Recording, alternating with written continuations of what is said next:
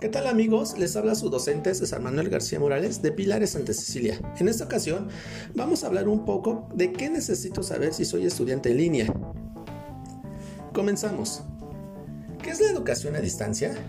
La educación a distancia es un sistema de enseñanza-aprendizaje que se desarrolla parcial o totalmente a través de las tecnologías de la información, las bien conocidas y famosas TIC, de las cuales hablaremos un poquito más adelante bajo un esquema bidireccional entre profesor y alumnos y en este caso usuarios. Este sistema sustituye el modelo de interacción personal en el aula por uno de tutoría que responsabiliza al estudiante de su propia formación. La educación a distancia surge de la necesidad de masificar la educación, es decir, que no haya ningún rincón en nuestra República Mexicana en donde no pueda llegar la educación y que no haya ningún mexicano que se quede sin educación. Antes de la aparición de Internet, la educación a distancia se hacía por correspondencia. En este medio, los estudiantes recibían las guías y otros materiales de estudio por medio de correo personal, para luego comparecer a los exámenes parciales y o finales. En algunos casos, los, alumnos podían retirar los recursos directamente de las instituciones educativas. Con el desarrollo de las TIC, el modelo de educación a distancia por correspondencia ha ido cayendo en desuso y hoy solo sigue vigente en aquellas poblaciones donde el acceso a Internet es problemático o nulo.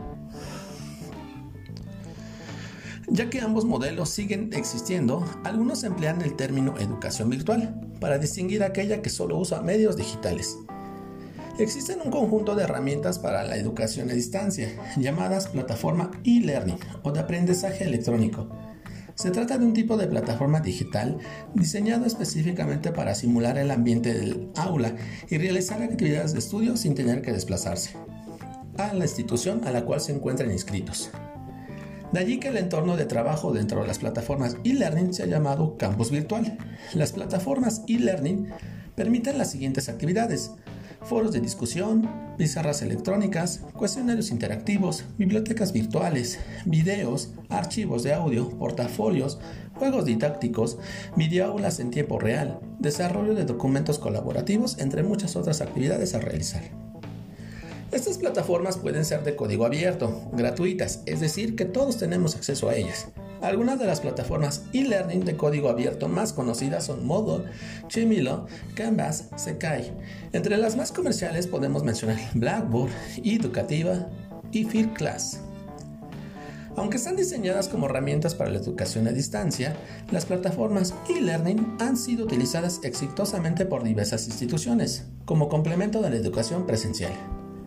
A continuación te voy a mencionar algunos tips que puedes llevar a cabo para tener un exitoso estudio, entre las cuales te puedo hacer mención de la disciplina, la organización, agendar fechas importantes, respetar horarios, ser curioso, hacer uso de manera eficiente y eficaz de nuestras herramientas, así como consultar páginas web con un buen sustento científico. Pero vayamos a ver un poquito más de esto. Ser disciplinado. Sin duda alguna, es todo un reto el estudiar en línea, ya que venimos o estamos acostumbrados a un método escolarizado, es decir, que estamos acostumbrados a tener al profesor enfrente de nosotros, el cual nos está diciendo qué hacer, cuándo y cómo. Estudiar en línea requiere una gran habilidad, puesto que nosotros debemos de ser responsables y disciplinados. Organización. Saber distribuir de manera adecuada nuestros tiempos entre las diferentes actividades que podemos llegar a realizar durante el día, destinando horas específicas a estudiar, así como poderlas compartir con nuestras actividades de casa y o trabajo. Agendar fechas importantes, como se ha mencionado, y al no contar con un docente que se encuentre enfrente de nosotros, debemos de tener presente los días importantes, sobre todo en la vigencia de apertura de las ligas o links, así como su cierre, Cabe mencionar y recordar que por cada actividad que tú no llegues a subir o a entregar, tu calificación al final del curso se verá afectada. Respetar horarios. Es de vital importancia al generar hábitos. Es por ello que el determinar nuestros horarios que vamos a destinar para las actividades académicas es trascendental. Y así de esta manera no dejar cualquier actividad escolar para el último. Ser curioso. Se trata de ser autodidacta no debemos de conformarnos con el contenido que el docente nos llega a enviar por medio de la plataforma. Debemos de crearnos el hábito de siempre querer saber más y reforzar nuestros conocimientos y dominio sobre el tema que se esté viendo en la materia. Hacer uso eficiente de nuestros recursos. Todo lo que tengamos a la mano nos puede ser de utilidad. Hablando de una lab, computadora de escritorio, smartphone o tablet o teléfono inteligente, pero no dejando de lado el poder hacer consultas en material impreso, enciclopedias o libros. Identificar fuentes confiables de consulta. Tratar de evitar de apoyarnos en páginas de dudosa procedencia, tales como Wikipedia, El Rincón del Vago, Buenas Tareas. En este caso, yo te recomiendo páginas como Silo, Hama, Eric, Mediagraphic, entre otras tantas. Hablemos ahora un poquito de las TICs. ¿Qué son las TICs? Las TIC son tecnologías de información y comunicación y son de gran importancia en la formación de educandos, a los cuales se les dificulta por algún motivo el poder asistir de manera escolarizada o porque simplemente sienten que asistir a la escuela ya no es lo suyo para que las TIC sean utilizadas de manera adecuada en pro de una educación de calidad y que garantice que de manera eficiente serán aprovechadas todas las herramientas virtuales, es necesario que el usuario, aparte de tener conocimientos básicos de paquetería y junto con un dominio de su plataforma de estudio, mediante la exploración podemos llegar a esto, tiene que aplicar ciertas competencias. Las tecnologías de la información y comunicación, conocidas como las TIC, están tomando en los últimos años una presencia cada vez más importante en nuestra sociedad en el día a día. Las tecnologías de la información y la comunicación, TIC, son aquellas herramientas y programas, soportes tecnológicos, que tratan, administran, transmiten y comparten la información. Internet, la informática y las telecomunicaciones son las TIC más extendidas. Aunque durante su evolución y crecimiento están surgiendo cada vez más modelos. Las TIC han tomado un, un papel importantísimo en nuestra sociedad y se utilizan en multitudes de actividades. Forman ya parte de la mayoría de los sectores, como el sector educación, robótica, administración pública, empleo, empresas, eh, salud, entre otras tantas. ¿Para qué me sirven las TIC? Te estarás preguntando. Las TIC permiten un fácil acceso a la información en cualquier formato y de manera fácil y rápida. Reducen el espacio, es decir, la digitalización, nos permite disponer de grandes cantidades de información almacenada en pequeños soportes o acceder a información ubicada en servidores. Inmediatez.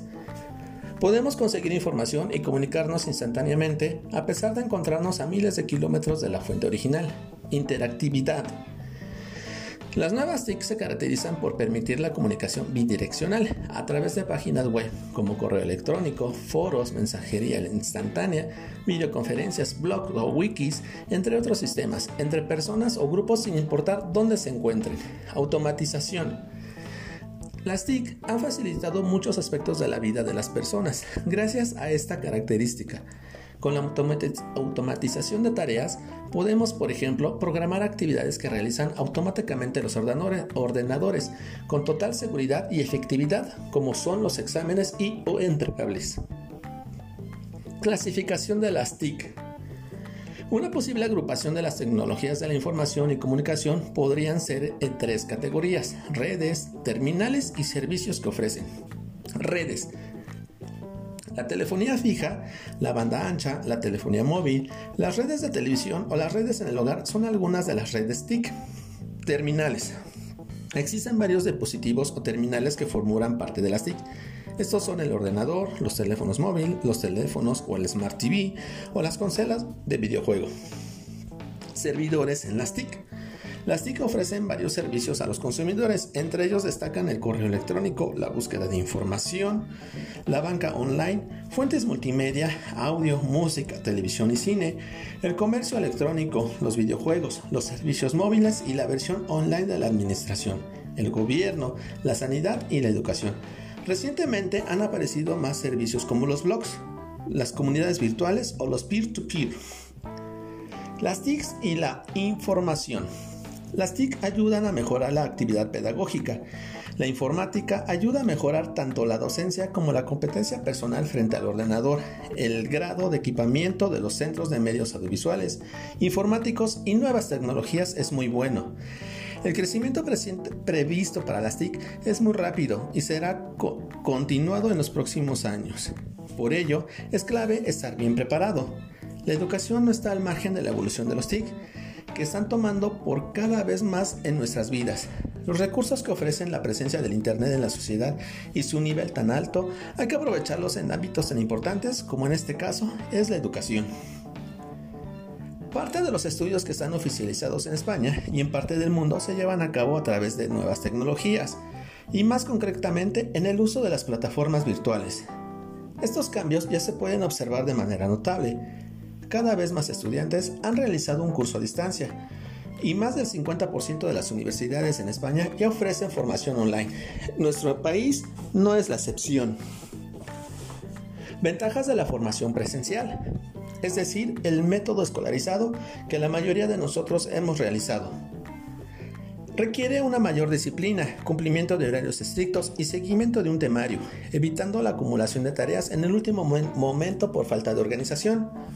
Contacto directo entre profesorado y los alumnos. Eso permite una detección de los problemas que pueden existir de forma más rápida, con una atención más rápida y personalizada hacia los estudiantes. Menos distracciones. Las clases no se ven interrumpidas por problemas ajenos como fallos en la conexión ni por distracciones propias del estudiante. Ventajas de la formación online. deslocalización. Anula las limitaciones impuestas por las distancias o fronteras y se pueden acceder a cursos de cualquier parte del mundo y asistir desde cualquier parte que disponga con una conexión a internet y obviamente un equipo de cómputo. Reducción de gastos. Ya que el material digitalizado los alumnos y profesores ya no tendrían que desplazarse para poderlo conseguir. Flexibilidad horaria.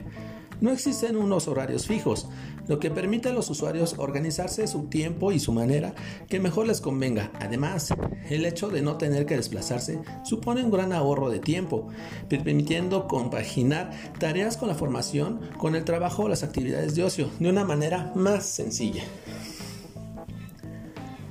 La formación continua para empresarios y trabajadores es pues mucho más viable gracias a este tipo de formación, ya que lo pueden realizar desde su centro de trabajo.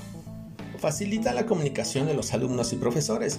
Existen muchos canales de comunicación que facilitan esta tarea, los cuales podemos mencionar mensajería instantánea, blogs, foros, wikis, plataformas como los campus virtuales, etc menos empleados en la formación presencial. Además, al tratarse de una comunicación a distancia y por escrito, los alumnos más tímidos pierden la vergüenza de intervenir, consultar o aclarar sus dudas o comentar algo. Reducción progresiva de la brecha digital. A medida que las TIC se vayan implementando en las escuelas y en la vida diaria de los alumnos, estos tendrán conocimientos cada vez mayores y desde más pequeños sobre este mundo quienes no tengan acceso a Internet en casa lo tendrán seguro en las escuelas o en los centros de estudio o inclusive en sus centros laborales. Motivación. Todas las características anteriores hacen que los alumnos se sientan más motivados. La posibilidad de estudiar desde casa y cuando se quiera, con un medio diferente que ofrece una gran interactividad y acceso a diversos contenidos, hace el estudio más ameno. Pero bueno, las TIC no lo harían todo. Parte gran importante del estudio en línea, pues somos nosotros, ¿vale? Para esto te voy a hacer mención de lo siguiente. Las estrategias de aprendizaje deben de considerarse fundamentales para un buen desempeño escolar en los usuarios, no solo en los pilares, sino en cualquier modalidad en la que se encuentren inscritos, independientemente del grado académico que estén cursando. Es importante ya que engloban los recursos cognitivos que cada usuario utiliza en su aprendizaje y este recurso a su vez llega a estar influenciado de manera positiva o negativa por la motivación y disposición que de manera individual cada usuario ponga en su formación académica. Podemos decir entonces que una estrategia de aprendizaje es como el que aprende cada uno de nosotros, es decir, la cognición, de, la cognición de cada uno de nosotros es diferente y todos tenemos una manera diferente de aprender. Según Webster y Mayer, las estrategias de aprendizaje pueden ser definidas como conductas y pensamientos que un aprendiz utiliza en el aprendizaje con la intención de influir en su proceso de codificación. Weston y Mayer, 1986, página 315. Algunas recomendaciones que yo te doy son las siguientes. Motivar las estrategias cognitivas las cuales pueden ser mediante comprender y recordar información que vaya encaminado hacia una meta, trabajo o proyecto. En este punto, la repetición nos puede ser de gran ayuda, ya que activa la memoria a corto plazo y a su vez Activa la memoria a largo plazo. Motivar sus estrategias conectivas, haciendo referencia a la planeación encaminada a un objetivo, tomando en cuenta que el nivel de conciencia y conocimiento de cada usuario es determinante y que eso tiene que ver con sus capacidades y limitaciones cognitivas y que esto está determinado por la manera en que cada individuo se va desarrollando. Enseñar a los usuarios el, el, correcto y uso manejo de los recursos virtuales, ya que mucho de esto dependerá un buen término de una tarea o de proyecto, ya que contribuirá a una buena investigación y elaboración de un examen entregable o tarea. Hacer uso de manera inteligente de las redes sociales, así como de los recursos que podemos poseer, nos van a facilitar una correcta elaboración. Bueno amigos, como te puedes dar cuenta, no es tan difícil ser estudiante en línea se requiere de ciertas habilidades que de manera personal debemos ir desarrollando. La motivación es muy importante. Enfoca hacia dónde quieres llegar y te aseguro que lo conseguirás. Te saluda tu docente César Manuel García Morales de Pilares Santa Cecilia y hasta la próxima.